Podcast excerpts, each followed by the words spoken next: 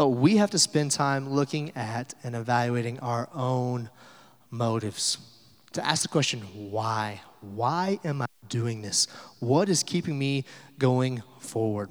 The, the fuel we burn has an effect on our soul.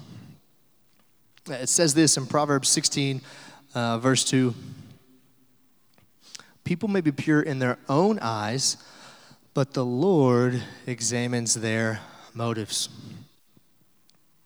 What you're doing might seem right to everybody else, but God knows your motives. God knows what's going on in your heart. That make anybody else shiver a little bit? Like God knows why you're doing what you're doing. Uh, I don't know about you, but uh, we've all done, we've all probably done the right thing for the wrong reasons. Like we've just we've done it. It's just that we're human. It happens. Have you ever seen a video of somebody who's like giving food or, or money to somebody homeless or somebody who is in a bad situation, uh, but they're like recording the interaction so they can get views online? Like, did they do the right thing? Yes. Was it for the right reasons? Maybe, right? Was the purpose to get more views, uh, or was it to encourage others to help join them and help those around them? It, it's hard because it's really easy to deceive ourselves. And that's what makes, that right there is what makes our motive such a tricky thing. You can do the, the right thing, you can do the good thing, but for selfish reasons. Uh, can, I, can, I, be real with y'all? Uh, I like people to like me, right? Recovering people pleaser, right? And if I'm not aware of that, then I'm bringing that to the table uh, I can do things that are good, uh, but for the purpose of people liking me. Uh, every week uh, when I come up here, there's a tension I got to walk. Uh, when I'm on stage, am I going to say things so that you, you like me or you think highly of me, or am I going to stand on the stage and give you the word of the Lord? There's a, there's a tension there. I could do the right thing, but am I doing it for the right reasons? Galatians 1:10 says this. Obviously, I'm not trying to win the approval of people, but of God. If pleasing people were my goal, I would not be Christ's servant. I can know that verse. Uh, I can, and it can know that it's my goal to please God and not to please people. But if I'm not discerning, uh, people pleasing will sneak right up here with me every single. You have to be aware of what's going on around you. And this is where we have to be wise. We can start out with good intentions and good motives, but over time, those things can change. Our good motives can be hijacked by uh, bad motives. We have to always be assessing because we might start with the right motives, but what happens is our evil motives come alongside and they attach to those good motives. Now, it might be like this it might be, hey, you got 98% pure good motives, but there's this little 2% over here that's like, man, that'd be nice for me too, right? And if we don't keep checking and assessing our motives, over time, that 2% uh, of, of, of, selfishness, sinful desires, it's like, it's like a portion of cancer. And what starts at 2% grows to 5%, and quickly, this thing that started out as pure and good turned into this impure and evil thing. It started out good, a God honoring thing, and then it's turned into where this evil motive has attached to it, and it's turned into a bad thing. Uh, let me give you, I think, a common example, at least in our country. Um, uh, you start out at an entry level job. Like that's where we pretty much all start out, right? You start at an entry level job. After a while, you get the promotion, the raise. You think, man, this is great for my family, right? I, I got a little bit more money coming in. I get the raise promotion. And then you get another one. You think, this is going to change my family's life. God sure is blessing us. And what happens is, after a while, that job that started out as man, it's just a means to take care of my family, it becomes your identity. And when that becomes your identity, uh, th- then you need to make more money. Now, now you might say, uh, this is for my family. But if we're honest, if we'll evaluate, it's for you. There's an element of greed, of a love for money. There's a part of you that thinks your value as a person is attached to how much money you bring in started off with this good motive. I'm going to provide for my family. I'm going to, I'm going to do that and be there for them. But then over time, that little evil will creep in there and attach that good motive. and ends with you greedy because you think you've put your worth into your salary. Put your worth into your salary, how much money you're making. Um, there's Uh, there's a show, I don't know if you guys have seen it, definitely not recommending you to watch it. Uh, it's called Breaking Bad, okay? Um, and it's a show, if, you, if you're not familiar, it's a show about a science teacher who has cancer. Uh, he finds out he has cancer and he starts uh, manufacturing drugs. He starts making drugs so they can make money because his diagnosis doesn't look good. It doesn't look good. Uh, it's a stretch, I know. All right, it's kind of crazy. But, uh, anyways, in one of the final episodes, the main character, Walter, he goes and he tells his wife, I want you to know why I did it. At this point, his, his, they're basically separated. He's on the run from the law. His kids like, don't want anything to do with him. It's, it's just kind of a mess. And he's he says, I want to tell you why I did it.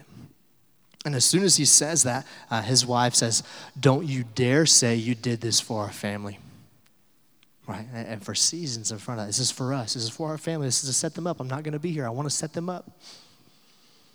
At the very end, it's cost him all this stuff. She cuts him off, says, Don't say you did this for our family. And he says, No, I did it for me. It made me feel good, it made me feel powerful. I liked it.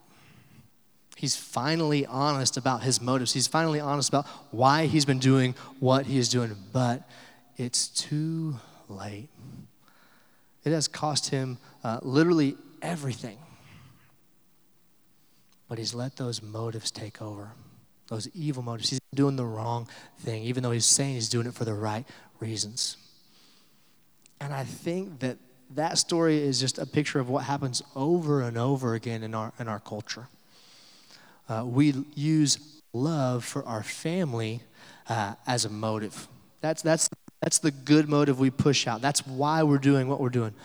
But if we are truly honest, we do it for ourselves. It makes me feel good. It makes me feel successful. Uh, you like it. And that right there is why we have to be persistent in evaluating our motives.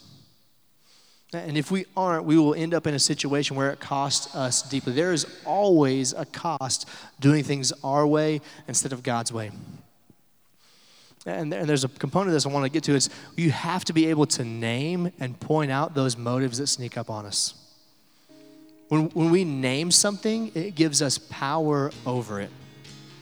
Uh, if you can name it, it helps you manage it. And I, and I say manage because motives aren't something you can just check off the box. They are always evolving. It needs to be constantly checked. If you can't name the issue, how do you correct the issue? You can't face what you can't see. When we name it, we have power over it. The alcoholic who won't admit they have a problem is not going to be able to get power over that addiction. But if they will name it, if they will say, I'm an alcoholic, I have an issue here, uh, they can have power over that addiction. If you can't name what's motivating you, you're never going to be able to get to, you'll never be let you never be able to get rid of what is motivating. You won't be able to have power over it. You'll be led wherever it wants you to go because you have no power over it. What you what is motivating you? What's pulling you? What's, what's, what are your desires taking you to?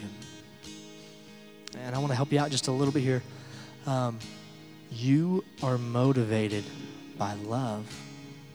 That's what motivates all of us. But just like we said in the beginning, there are different types of love. You're motivated by a love of, of self, a love of, of money, love for approval, a love for status? Or are you motivated by a love for Jesus? A love that has a, a pure heart, a clear conscience, and a genuine faith. Uh, there's a verse I want to I want to look at here. It's Psalm 26 2. It says, Put me on trial, Lord, and cross examine me. Test my motives and my heart. Put me on trial, Lord. Examine me. Test my motives and my heart. Would you be willing to pray that this morning? To God, put, put me on trial, God. Examine my motives. To ask God, to ask Him to reveal where your motives need an adjustment. Because we need God to make it clear what type of love we are operating out of. Is it love for the for the stuff of the world? Or is it a love for him? Is it a love for him? What type of love is motivating you? We're gonna do something a, a little differently today. Uh, right now in our time, I want I want us to give time to reflect what is pulling you.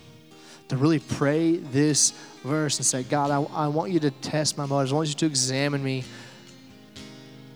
because we want to get aligned with God and a love for Him, not be aligned by the love that we have for the things of this world.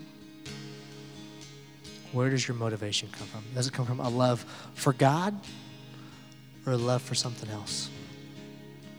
Go ahead and, and close your eyes just for a moment. And uh, I've got a few questions I want you to sit with and wrestle with. Questions that if you'll if you'll answer them honestly, I believe they'll help you evaluate what's driving you. And that you would just answer these questions between uh, yourself and God, not anyone else. I want to ask these, and I just want you to, to process these with God, to think about them. Answer them honestly. There's nothing that we need to withhold from God. Just be real, be vulnerable.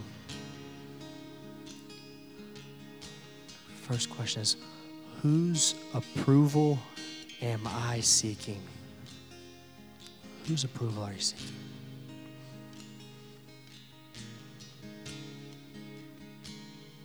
seeking the approval of uh, a spouse. You're seeking the approval of your parents. You're seeking the approval of a boss. Whose approval are you seeking?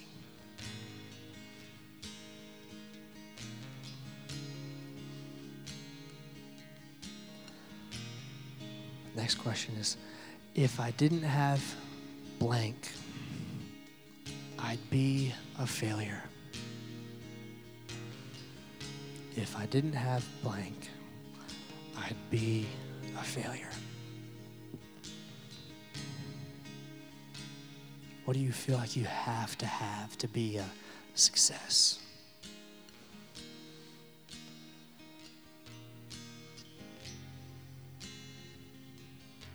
Question is where am I trying to prove people wrong?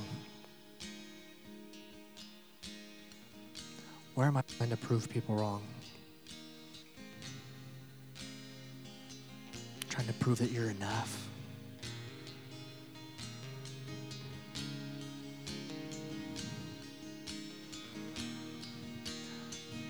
How much money would be enough?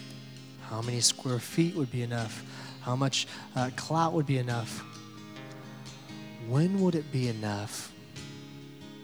Say, I don't need any more. God's taking care of it. Two more questions. Where do I look to satisfy needs that only Jesus can meet? Where do I look to satisfy needs that only Jesus can meet?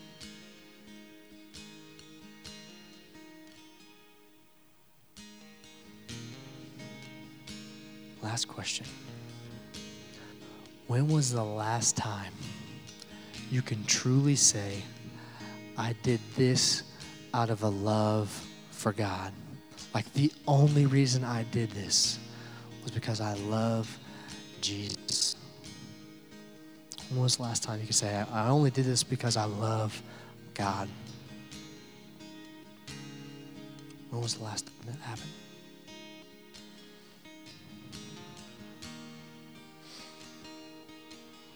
Let's, let's open our eyes. Not one of us has arrived. Um, we all need grace. And, and after you've reflected, I feel like as I was going through those questions this week, it just feels like, man, I've, I've gotten some things out of order. I've, I've messed up. I've been motivated by a, a love for the wrong things. I've had the train out of order. Here's the good news Jesus' love for you hasn't changed. Not one bit. His love for you isn't dependent on you getting right, you performing. His love is based on who He is, and it never changes. Never. Uh, love, it involves every part of us uh, our, our, head, our heart, and our hands, our, our facts, feelings, and our faith. Jesus gave all of Himself for you. He gave all of Himself for us because of His love for us. True love requires all of us. Uh, I want you to uh, picture a marriage for a second.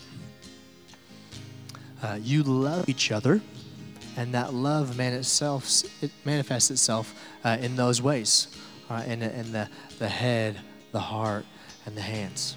Uh, you love each other, that person with your head. Uh, they know that they love you, and you know intellectually uh, that they love you back. You love that person with your heart. You feel love towards them. It's an emotion, uh, and they love you back. They feel you feel that emotion back from them. Uh, in a marriage, there's love with your bodies, right? There's physical intimacy, right? It's all of you. If you take away one of those parts, that marriage is not on a good path. I want you to think eh, uh, if uh, you treated your marriage like you treated God, some of us say, No, God and I are tight. I, I told him I loved him and we're good. We're good. Imagine if your wife, guys, just said, I love you, we're good. No physical intimacy. You guys are thinking, oh, no, that's not the thing I signed up for, right? You, you want all of each other. God wants all of you when any part of us is portioned away and separated, it's not all of us. It's not all of us. That's not the type of love that God has for us. He loved us with everything He had, and we're to love Him with everything we are. If you've just given God part of your love and not all of it, that relationship is out of sorts. Well, you've got part of us, but not all of us. There is nothing you need to withhold from God. The most freeing thing any of us can do is to surrender it all to God. To surrender, to surrender it all, to say, God, I'm going to love you with all that I am. Uh, with my head, with my heart, with my hands, and I'm going to serve you in all of these ways. My question for you is Would you do that this morning? Would you just surrender it all and say, God, I'm going to give everything to you, everything to you? Now, we're going to sing a couple more songs, uh, and I want you to do this. For the time that we're worshiping, uh, would you give it all over to Him? To not withhold anything from, to sing with all you got, to sing so loud to say, man, if that person's singing like that next to me, I guess I can sing loud too. To sing with everything you got, to, to raise your hands, to show your love by fully worshiping Him, to put aside all the distractions, give God all for this next handful of minutes, to surrender it to God. Can you guys do that for me? Just say, I surrender, God. I'm giving it all to you. I'm going to put all that I am into this worship because, God, you are worthy of all that I have to give. Let's stand. We're going to sing a couple more songs. Let's give it all to God. Surrender. Give it to Him.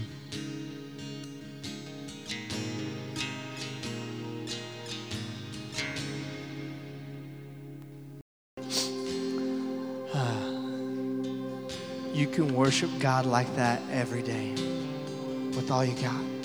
Uh, not just by, by singing, uh, but by living lives where loving Him is what's pulling you. It's what's guiding you. Uh, whatever you do, do it for God. Not for people, not for approval, not for money. Whatever you do, do it for God. God wants us to get our, our feelings, uh, our facts, and our faith in a healthy order. And it starts with loving Him, loving Him fully. Uh, I'm excited to go deep with you all for the next three weeks and get into some specific ways we can shift our motives into God honoring ways. Uh, and as we are wrapping up, there's just there's one last thing I wanted to tell you guys. Um, I love you guys. I just want you to know that I, I love you, and it is uh, my it is an honor to be your pastor, and I'm just thankful for the opportunity. Uh, I mean that. Uh, there is no place else I'd rather be uh, than right here, right now.